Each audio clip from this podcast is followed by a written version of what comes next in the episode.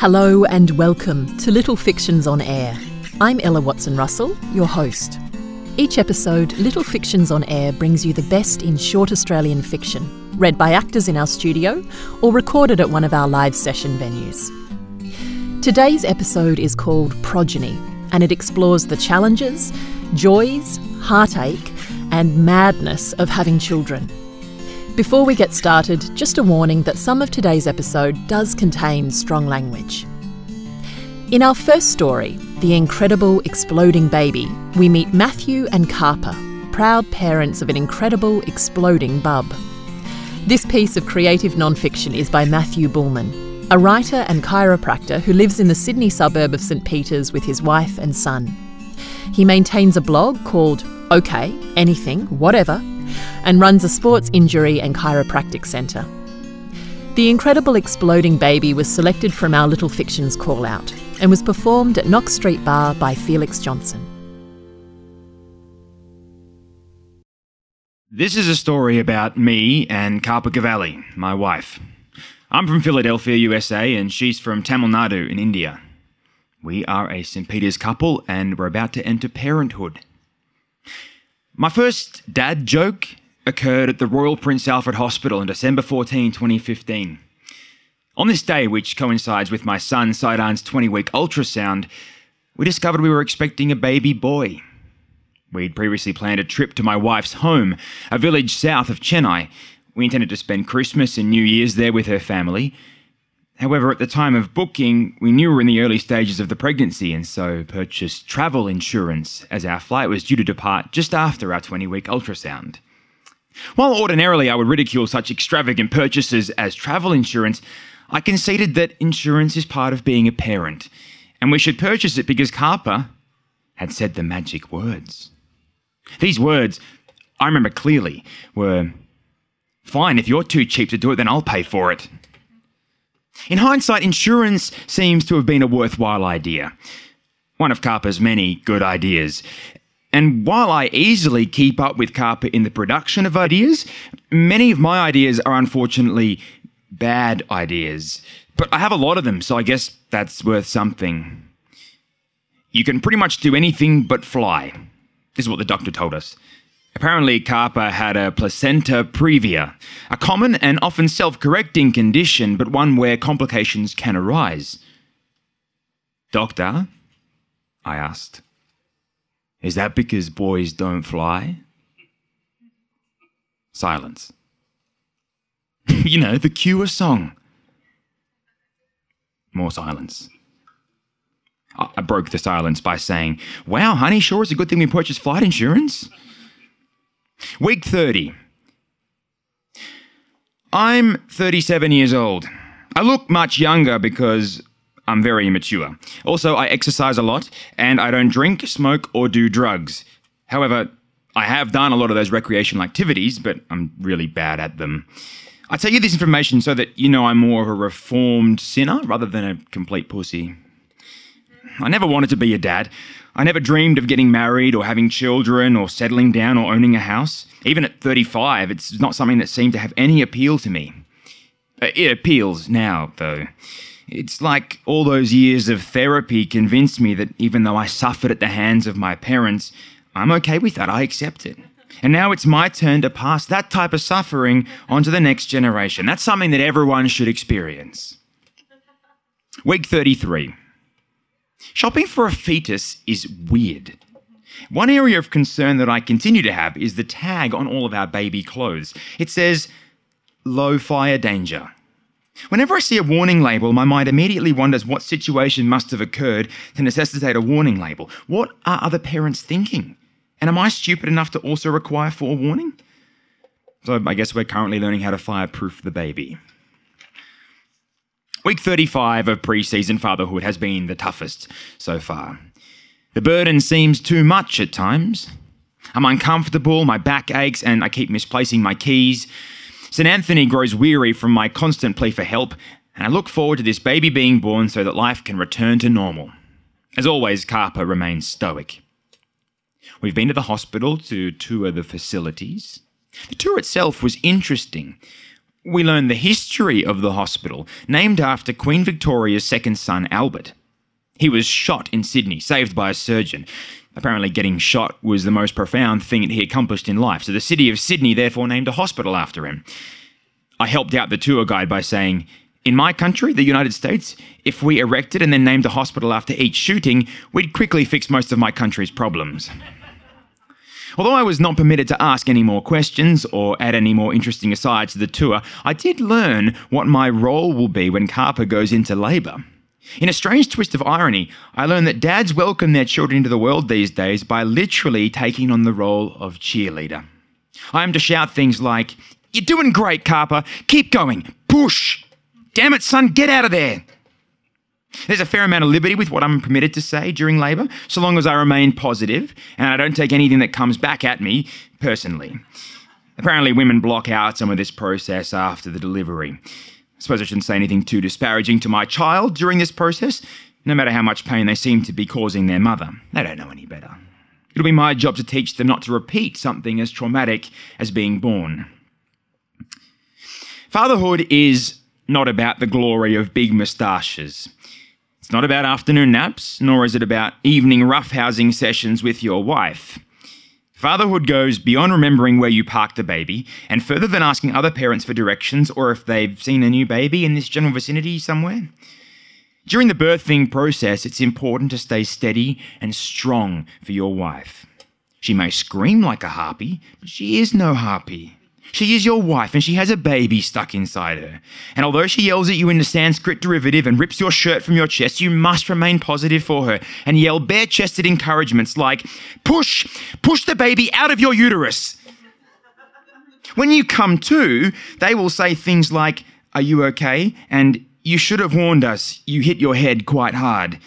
Feel proud. Check the lump on your head for blood, but feel proud and know that you did it. You made a baby.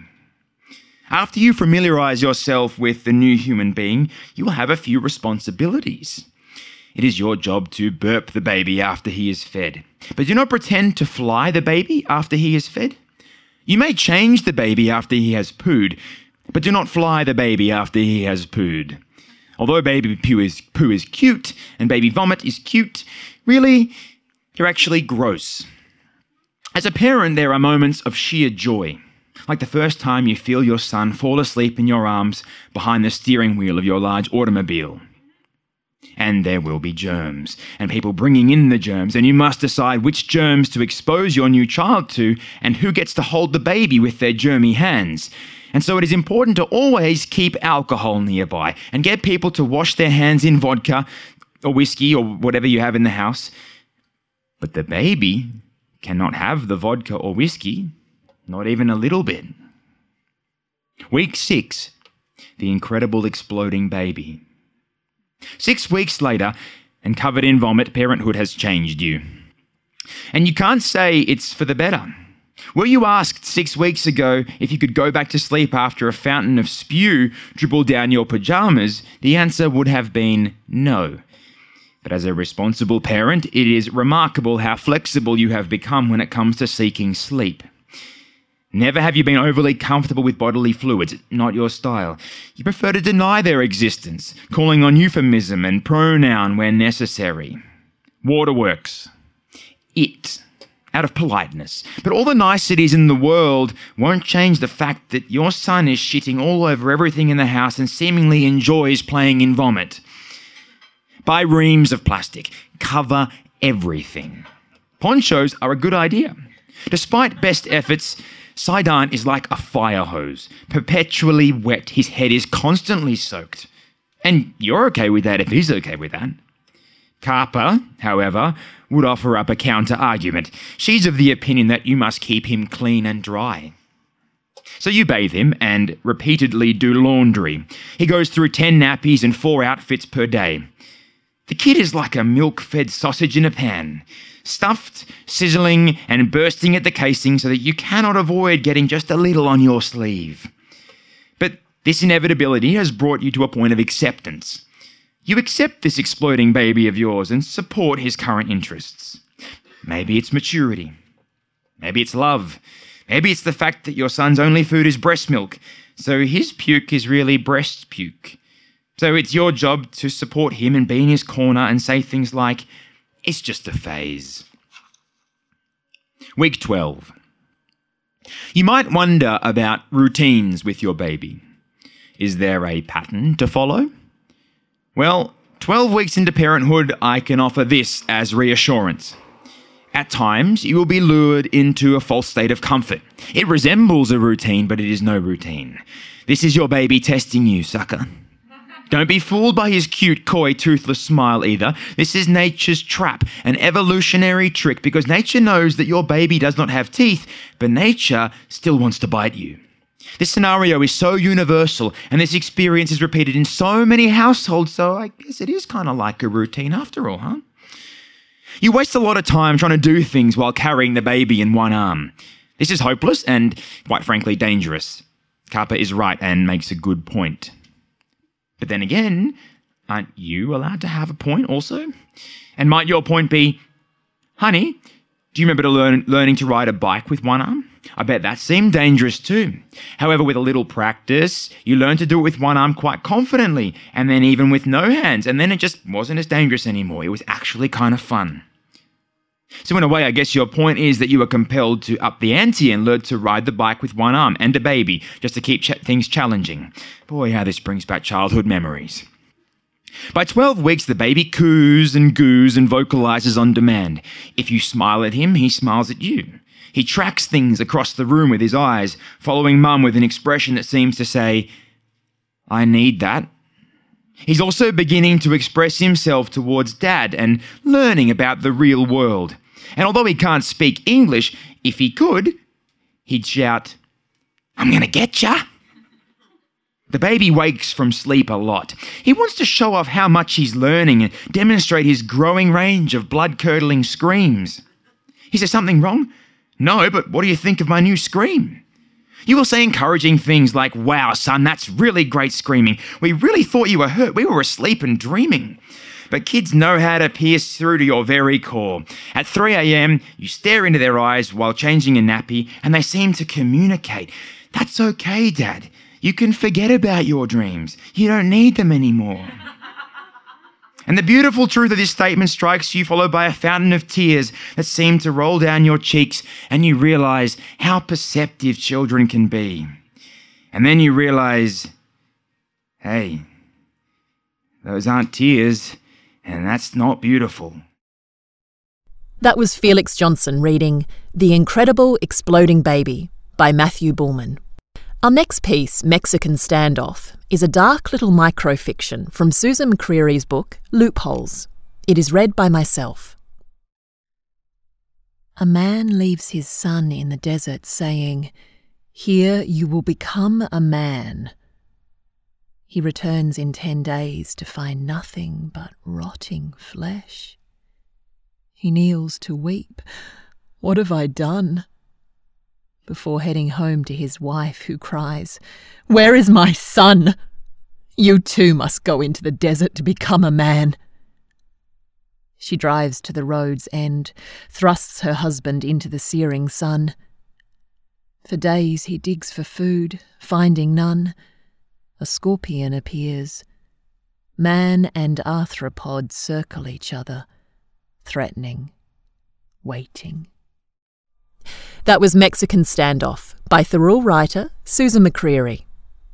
Our next piece, Rights of Man, is told from a child's point of view. It is a microfiction by Sydney author and parent John Steiner.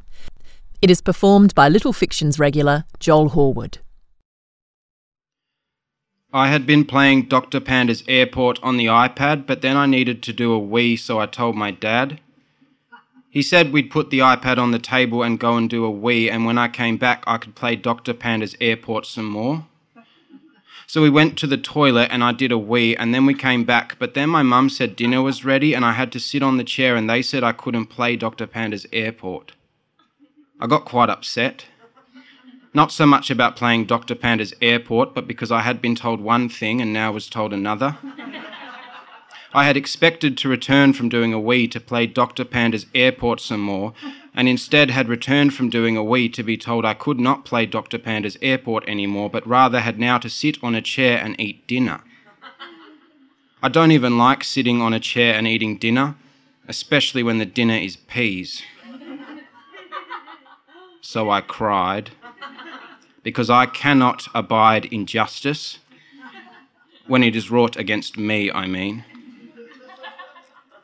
They tried to calm me down, they soothed, they coaxed, they comforted, they pleaded, but I kept on crying.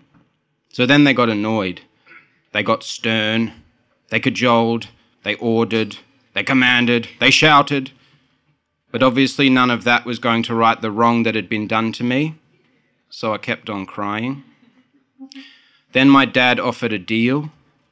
Okay, listen, how about this? You can play for a few more minutes, but after that, we're putting away the iPad and you're going to sit on your chair and eat your dinner, okay? And I don't want to hear any more crying. That seemed reasonable, inasmuch as it involved my getting to play Dr. Panda's Airport some more. So I nodded. He took out his telephone. How many minutes should we let you play? he asked. I held up some fingers.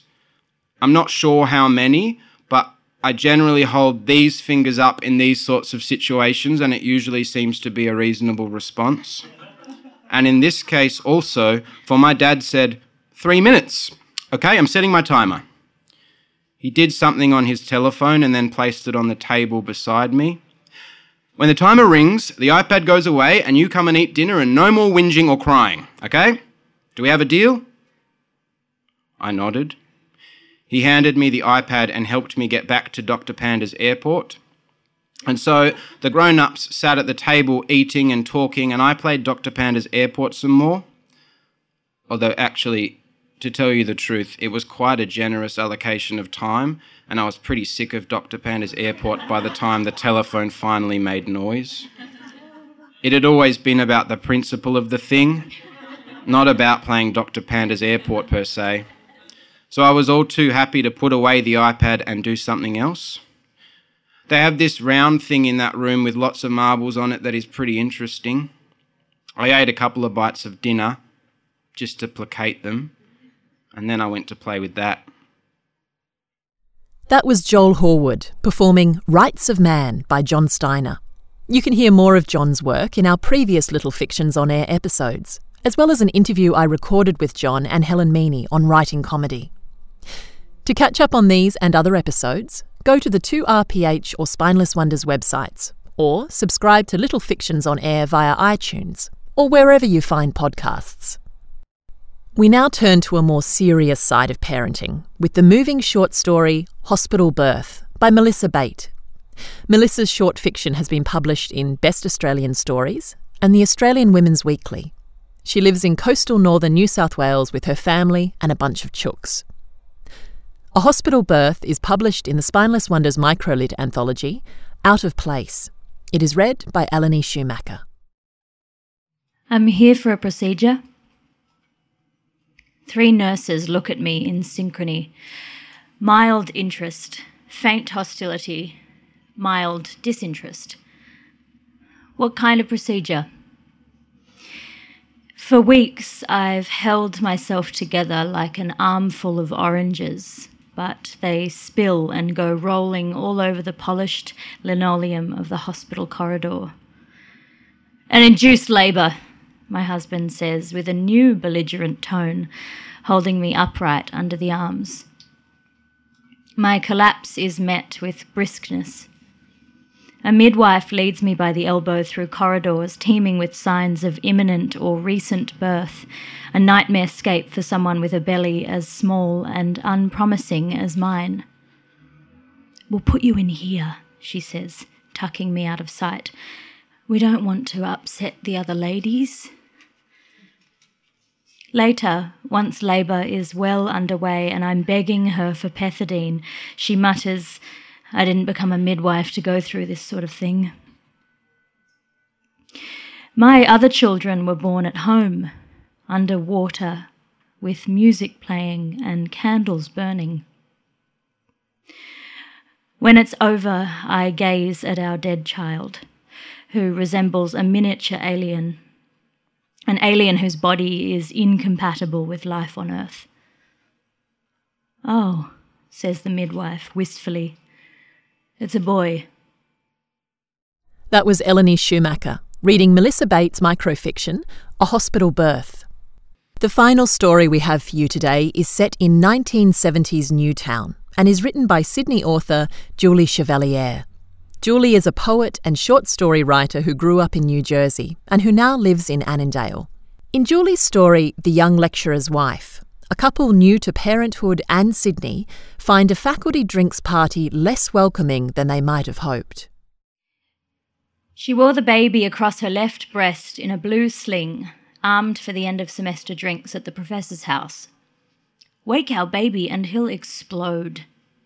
She could hear the men from the department and their wives chatting.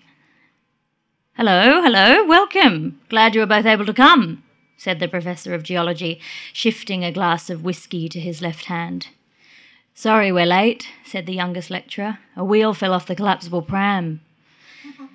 Sounds like you youngsters need a drink. Whiskey, beer, wine? Help yourselves. He gestured to bottles on a silver tray in the dining area. The lights dimmed, became bright, dimmed. One of the professor's children must be fooling with a dimmer switch. There was no water. The youngest lecturer poured glasses of lemonade. On Friday nights after the baby settled, they usually crawled out the windows of their flat over the Greek milk bar and lounged on the metal awning, watching the lights of King Street. It was strangely peaceful looking down at the slowly moving cars. They heard horns, sirens, and shouts, but no one ever looked up and noticed them. She had on the same dress with the front opening that she'd worn to every social occasion since the baby was born the youngest lecturer called it her slave girl dress. Rust colour, now dotted with wet sick. Getting rustier by the minute. Want me to take him? He spoke low, so only she could hear. Later, let's not disturb him. She had worn the dress to the assistant professor's 60th birthday party when the baby was only three weeks old. The invitation had been sitting in a pigeonhole in the secretary's office. By the time they received it, neither of them noticed the note at the end Come dressed as an old fossil or as your favourite rock. Bearded men with sideburns dressed in grey were in the majority at the party, not counting the bald men dressed in grey. Fossils, or maybe granite, or greywacke. The wives made more of an effort with the costumes. One came as coral, one marble, one sandstone, one emerald. A school teacher came dressed as a piece of chalk. Talk about feeling out of place. After the next faculty gathering, she tied the baby into the sling and window shopped along King Street, looking for the long sleeved, button up the front dresses called shirtwaisters, which the faculty wives wore. Most of the clothing shops had vintage or used clothing with the same musty smell as the used bookstores brocade trousers, a crushed purple velvet cloak with a rip under the arm, stained maroon knee high suede boots. One shop had new Carnaby Street gear. She would wear long vintage dresses with beads and shawls, but her mother back home, if she happened to find out, would never stop wailing about germs my only grandson will catch something.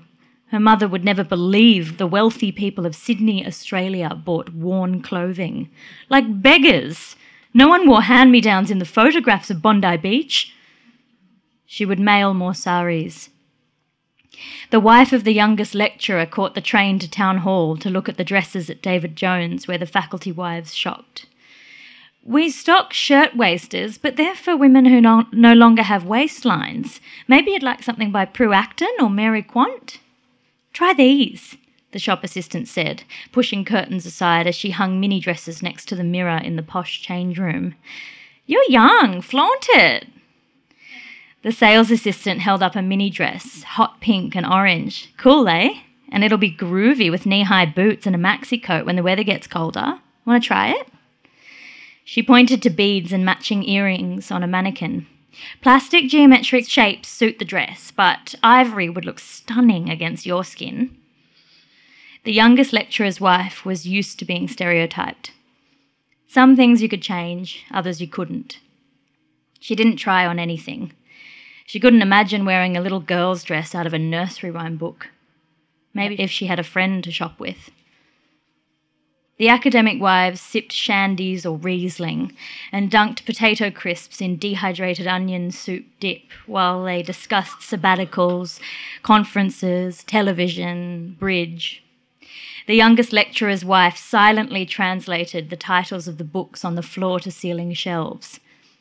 She stood up and swung her hips from side to side, shifting her weight from one foot to the other, rocking her son, moving closer to the academics who were discussing Cabernet Sauvignon.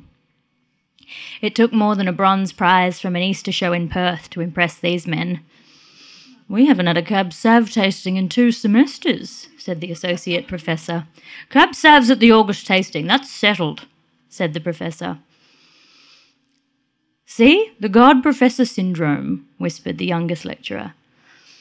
The lights became bright again. Two kids in pajamas tumbled down the carpeted steps into the sunken lounge area. Their cheeks were pink and their damp hair curly. They suddenly stood up straight as though they had been coached.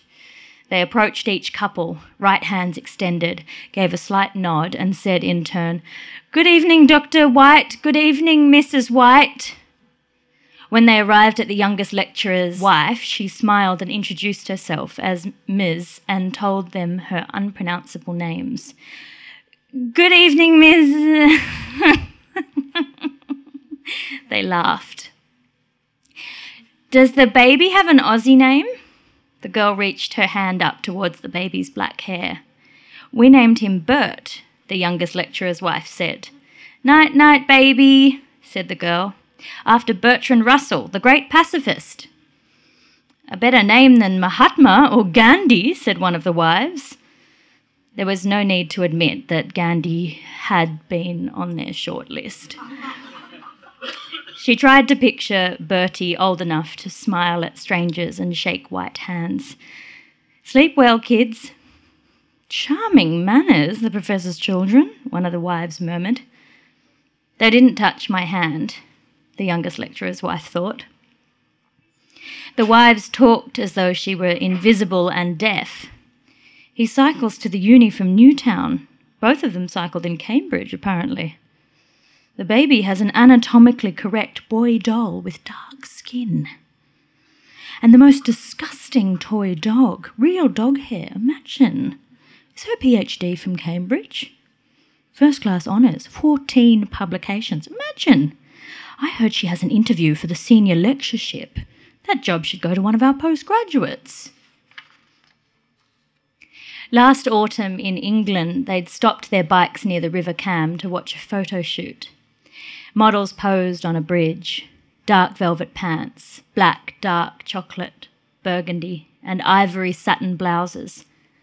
She thought velvet pants would be perfect her husband stood behind her, moved her long plait forward over her shoulder, massaged her shoulders with his thumbs. I'll take him now. That was Eleni Schumacher reading Julie Chevalier's The Young Lecturer's Wife. That's all we have time for this week. We hope you've enjoyed Progeny. Do drop us a line using the contact form on the 2RPH website or leave a comment on the 2RPH Facebook page. We'd love to know what you think of our show. This episode was produced by Spineless Wonders publisher Bronwyn Meehan, and our sound engineer was Lachlan Perry. I'm Ella Watson Russell, your Little Fictions on Air host. Be sure to listen in next fortnight at 3 pm. Bye for now.